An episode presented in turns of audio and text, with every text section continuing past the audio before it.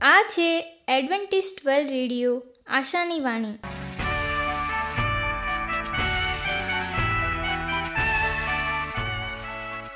હું ગામિક સ્નેહા, અમારા આજના પ્રસારમાં તમારો હાર્દિક સ્વાગત કરું છું. આજે તમારા માટે અમે ખૂબ સુંદર, સ્વાસ્તિક અને આત્મિક વિચારો લાવ્યા છીએ. પણ તે પહેલાં સાંભળો દેવની સ્તુતિ માટે આ ગીત.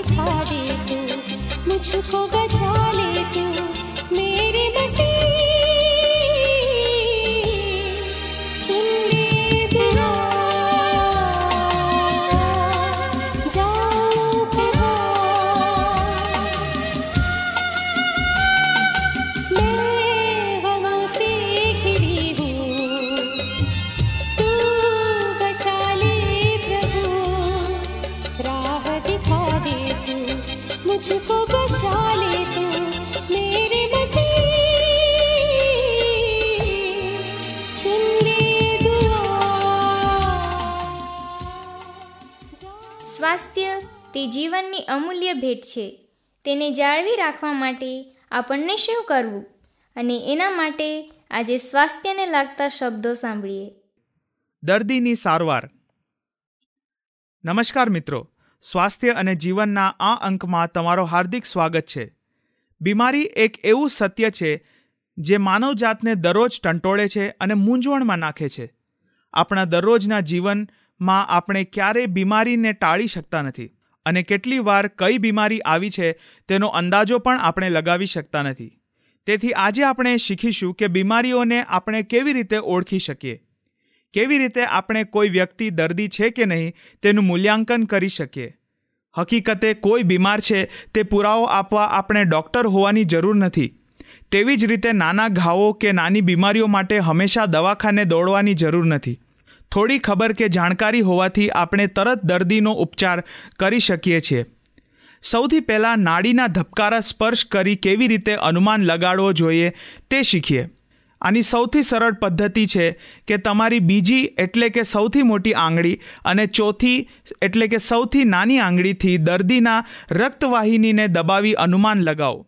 પહેલી વાર તે તમારા પોતાના ઉપર અજમાવો. થોડાક પ્રયાસ પછી જ્યારે તમને તમારી રક્તવાહિનીની સમજ થઈ જાય, પછી બીજા ઉપર આનો પ્રયોગ કરો. રક્તવાહિની સમજવાની સૌથી સારી જગ્યા છે તમારા હાથના તાળવા નીચેના કાંડાના ભાગની રક્તવાહિનીઓ. એકવાર નાડીના ધબકારાનો સ્પર્શ થવા લાગે, તે પછી પંદરથી ત્રીસ સેકન્ડમાં થતા ધબકારા ગણવા લાગો અને ચાર નહીં તો બેથી તેનો ગુણાકાર કરો. સાધારણ વ્યક્તિને સત્તરથી એંસી ધબકારા થાય છે. જે વ્યક્તિ શારીરિક રીતે સ્વસ્થ છે અને સક્રિય છે, તેને પચાસથી ઓછા ધબકારા પણ હોય છે, પણ તે સ્વસ્થ હોઈ શકે છે. આનાથી જુદા, જો તમને એકદમ ઓછા કે એ કરતાં વધારે ધબકારા મળે, તો ચિંતાનો વિષય છે અને તેનો પ્રાથમિક ઉપચાર શરૂ કરી નાખવો જોઈએ. તે પછી હૃદય પરના રક્તદાબને ગણવાનો સમય છે. હૃદયના રક્તદાબ એટલે કે બ્લડ પ્રેશરને જાંચવું, તે પણ એક ઉમદો ઉપાય છે. બીમારી પારખવાનો.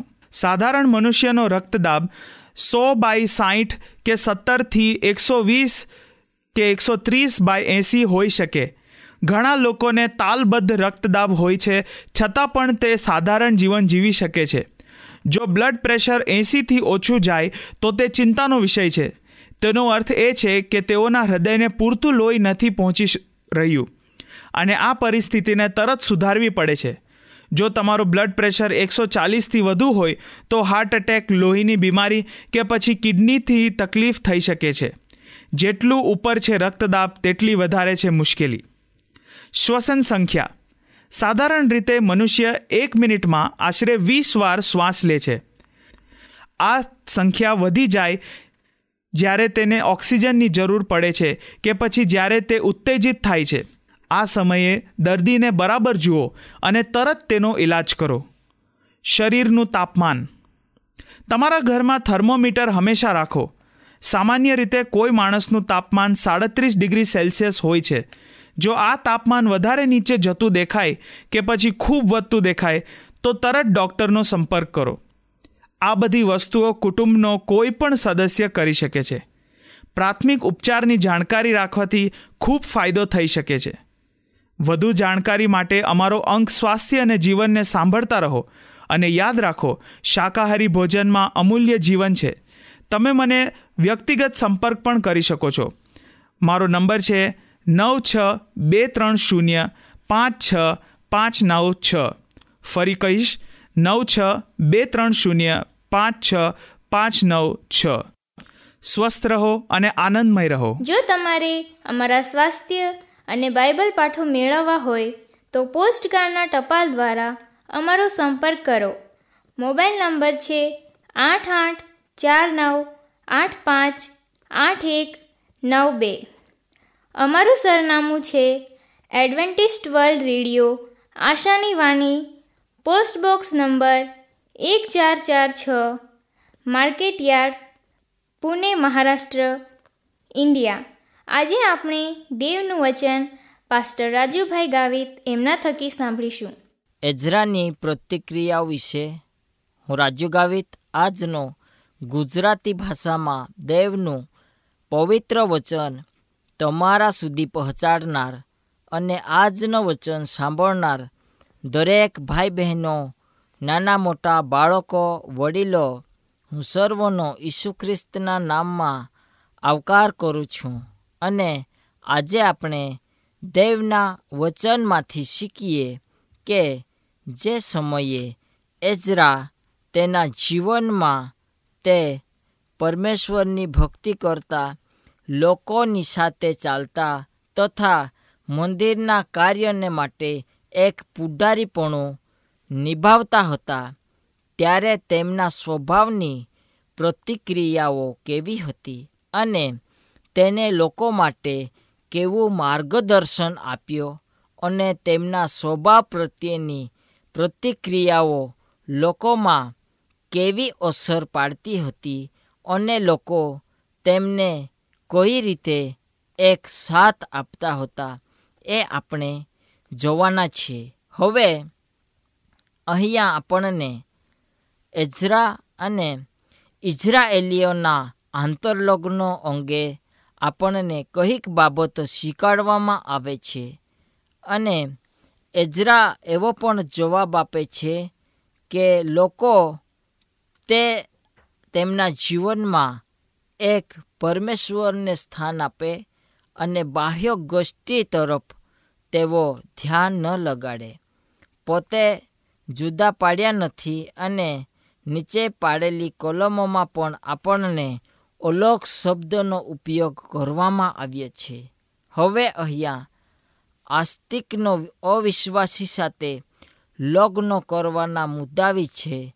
આ શબ્દો ઉપયોગમાં આપણને શું સૂચિત કરે છે અને લોકો પોતે લગ્નના મુદ્દા સાથે એજરા પાસે આવે છે. ઘણા સમયે આપણા ગામમાં ઘણા એવા પુડારી લોકો હોય છે અને જ્યારે તેઓ સમજદાર અને યોગ્ય નિર્ણય લે છે, ત્યારે લોકો તેમની પાસે આવે છે અને એક સારી સલાહ લે છે. એવી રીતે એઝરાના પાસે ઘણા લોકો આવ્યા હતા. તેઓ એક સારી અને સાચી સલાહ લેવા માટે. હવે ધિકારમાં સામેલ રાષ્ટ્રની સૂચિમાં તેઓ જે એક પરિભાષાનો ઉપયોગ કરે છે, તે તેમના તરાહોનું જ જ્ઞાન દર્શાવે છે. તરાહો એટલે માથી માર્ક, લોક અને યોહાન એ જેવી રીતે ઈસુ ખ્રિસ્તના જીવન વિશે ચાર પુસ્તકો બતાવે છે. એવી જ રીતે ઉત્પત્તિ, નિર્ગમ, લેવીય ગણના આ પુસ્તકો પુનર્નિયમ એ એક પુંટ્યા ટૂંક નામનું પુસ્તક મૂસાના લોકાન પરથી લોકોમાં પડ્યો અને તે સમયે લોકો એ લખાણને તરાહોથી ઓળખતા હતા. હવે અહીંયા જે જ્ઞાન તેઓને તરાહોમાંથી મળતું હતું એ બાઇબલના અધ્યાયમાંથી શોધી લેવામાં આવી છે.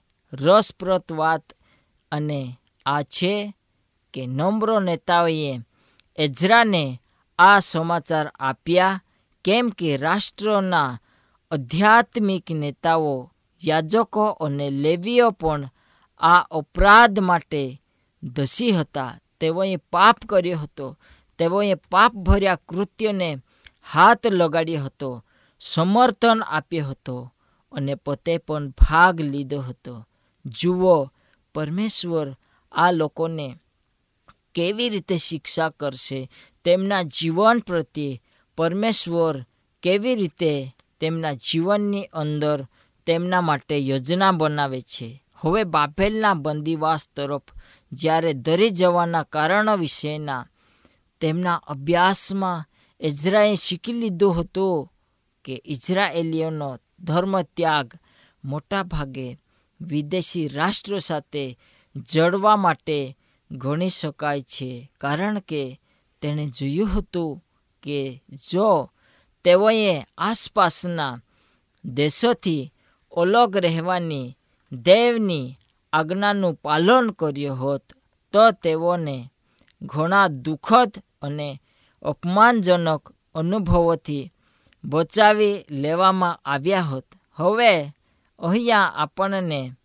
જ્યારે તેણે જાણ્યો કે ભૂતકાળના પાઠ ભણતા હોવા છતાં માનવતવાળા માણસોએ ધર્મ ત્યાગ સામે રક્ષણ તરીકે આપવામાં આવેલા કાયદાઓનું ઉલ્લંઘન કરવાની જ્યારે હિંમત કરી હતી, ત્યારે તેનું મન અંદરથી ભંગિત થઈ ગયું.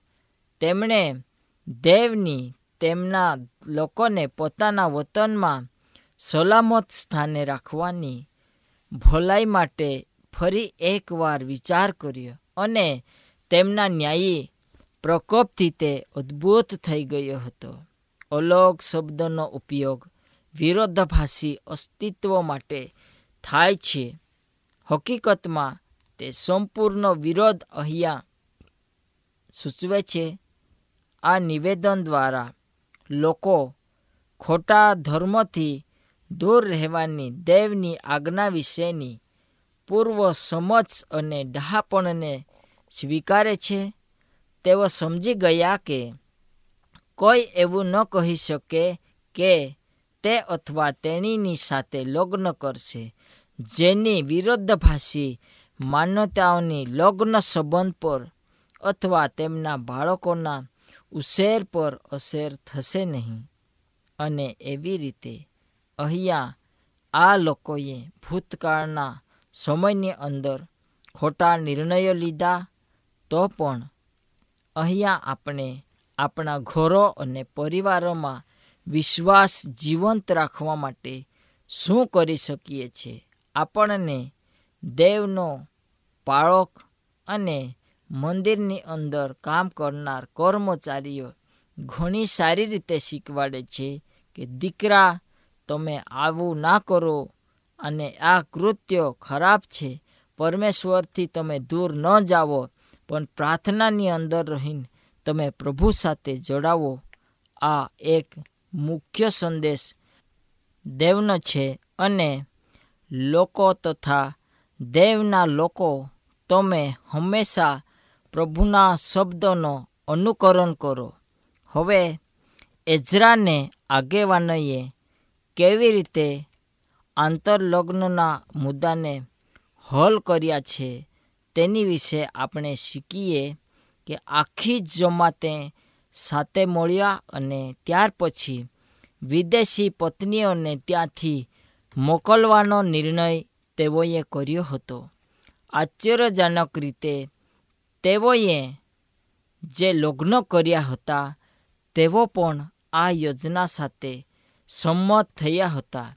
સિવાય કે એજરા દસ અને પંદરમાં નામ સાથે ઉલ્લેખાયેલા ચાર માણસો સિવાય યહૂદીઓએ તેમના જીવનસાથીઓને ત્યાંથી મોકલવાનું વચન આપ્યો અને યોજનાને અમલમાં લાવવામાં ત્રણ મહિનાનો સમય લાગ્યો. અંતે એકસો અગિયાર યહૂદી માણસોએ તેમની પત્નીઓને ત્યાંથી મોકલી દીધી અને આપણને આ કલામો શું શીખવાડે છે? એજરા દસ અધ્યાય અને અઢારથી તેતાલીસ સુધી. ત્યાં આપણને એ જોવા મળે છે કે આમાંથી કેટલાક મિશ્રિત લગ્નમાં પહેલેથી જ બાળકો હતા અને બાળકો સાથે માતાઓને કુટુંબથી અલગ મોકલી દેવા એ બુદ્ધિશાળી અથવા યોગ્ય કાર્ય લાગતો નથી. જો કે, આપણે યાદ રાખવું જોઈએ કે આ એક અનન્ય સમય હતો જે દરમિયાન દેવ યહૂદી રાષ્ટ્ર સાથે આરંભ કરી રહ્યા હતા અને એક અર્થમાં તેઓ તેમની સાથે હતા. દેવને સંપૂર્ણ રીત અનુસરવા માટે યોગ્ય પગલાં લેવામાં જરૂર હતી. પોતાને તમે અલગ કરો અને દૂર રહો અને મૂકી દો તથા તમારા જીવનમાં બદલાન લાવો માટે એજરા આપણને દસમો અધ્યાય અને અગિયાર અને ઓગણીસમાં વપરાતા વિશિષ્ટ શબ્દો છૂટાછેડા માટે શાસ્ત્રોમાં બીજે ક્યાંક વપરાયેલા નથી. એઝરાને નિયમિત રીતે છૂટાછેડા માટે વપરાતી પરિભાષાની જાણ હતી, પરંતુ તેણે તેનો ઉપયોગ ન કરવાનું પસંદ કર્યો.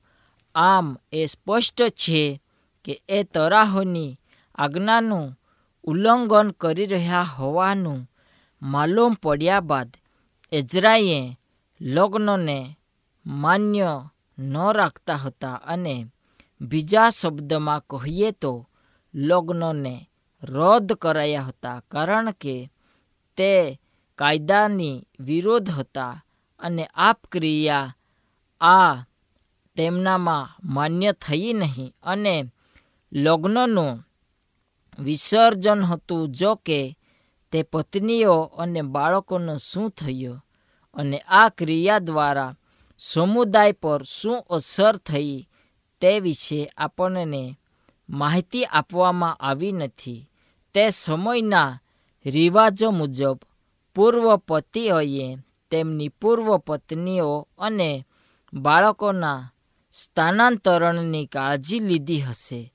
પત્નીઓ સામાન્ય રીતે તેમના પિતાના વતનમાં પાછા ગયા હશે અને સમય જતાં કેટલાક યહૂદીઓ માણસોએ ફરી એકવાર વિશ્વાસીઓની સાથે લગ્ન કરવાનું શરૂ કર્યું હતું અને અંતના સમયની અંદર સંભવતઃ તેઓ કેટલાક લોકોએ તેમની પત્નીઓ પાસે પાછા ગયા અને સમાધાનની ક્ષણિક પ્રકૃતિ, માનવ સ્વભાવ અને દેવ પ્રત્યેની આપણી વચનબદ્ધતાના ઉપર નીચેના ચક્રને આભારી છે. આપણામાંના જે લોકો દેવના વિરોધમાં ચાલ્યા હતા અને પોતાને મજબૂત વિશ્વાસીઓ માને છે, તેઓએ પણ સ્વીકારવું પડશે કે આપણને દેવને ઓછા સમર્પિત એવા સમયગાળામાંથી પસાર થવું પડશે. જ્યારે આપણે દેવ પ્રત્યેની આપણી ફરજને વધુ સારી રીતે એક આપણે નિભાવી શકીશું, ત્યારે અને દુર્ભાગ્યે મનુષ્ય દેવને પ્રથમ સ્થાન આપવા વિશે હંમેશા સંઘર્ષ કરે અને દેવને સમર્પિત એવું જીવન તેઓ જીવી શકે. આ મારી પ્રાર્થના છે. આપણે પ્રાર્થના કરીએ. મહાન દયાળુ ઈશ્વર પિતા તારી પાસે અમે આવીએ, આજનું વચન અમે શીખ્યા. આ વચનને પ્રભુ તો આશીર્વાદ આપજે, અમારા દરેકના જીવનને પ્રભુ, તું તારા શબ્દ પ્રમાણે ચલાવજે. અને આજનું વચન અમે શીખ્યા. આ વચન અમારા ભાઈઓમાં, બહેનોમાં અને સાંભળનારના દરેક ભાઈ બહેનના જીવનમાં ઉન્નતિકારક તું બનાવજે. પ્રાર્થના ઈસુ પ્રભુ. તારા પવિત્ર અને મધુર એવા નામમાં માગું છું. આમેન. અમારી સાથે આજના પ્રસારમાં રહેવા બદલ તમારો ખૂબ ખૂબ આભાર. જો તમારે અમારા સ્વાસ્થ્ય અને બાઇબલ પાઠો મેળવવા હોય, તો પોસ્ટકાર્ડના ટપાલ દ્વારા અમારો સંપર્ક કરો. મોબાઈલ નંબર છે આઠ આઠ ચાર નવ આઠ પાંચ આઠ એક નવ બે. અમારું સરનામું છે એડવેન્ટિસ્ટ વર્લ્ડ રેડિયો, આશાની વાણી, પોસ્ટ બોક્સ નંબર એક ચાર ચાર છ, market yard, Pune, Maharashtra, India. બાઇબલની અભ્યાસની વધુ જાણકારી માટે અમારો સંપર્ક કરો. આ છે અમેઝિંગ ફેક્ટ્સ ઈમેલ આઈડી છે રાજુ ગામિત સાત ચાર ચાર ત્રણ એ જીમેલ ડોટ કોમ આ સાથે અમારો આજનો કાર્યક્રમ અહીં સમાપ્ત થાય છે. ફરી મળીશું આ જ મીટર બોર્ડ પર. ત્યાં સુધી પ્રભુ તમારી સાથે રહે.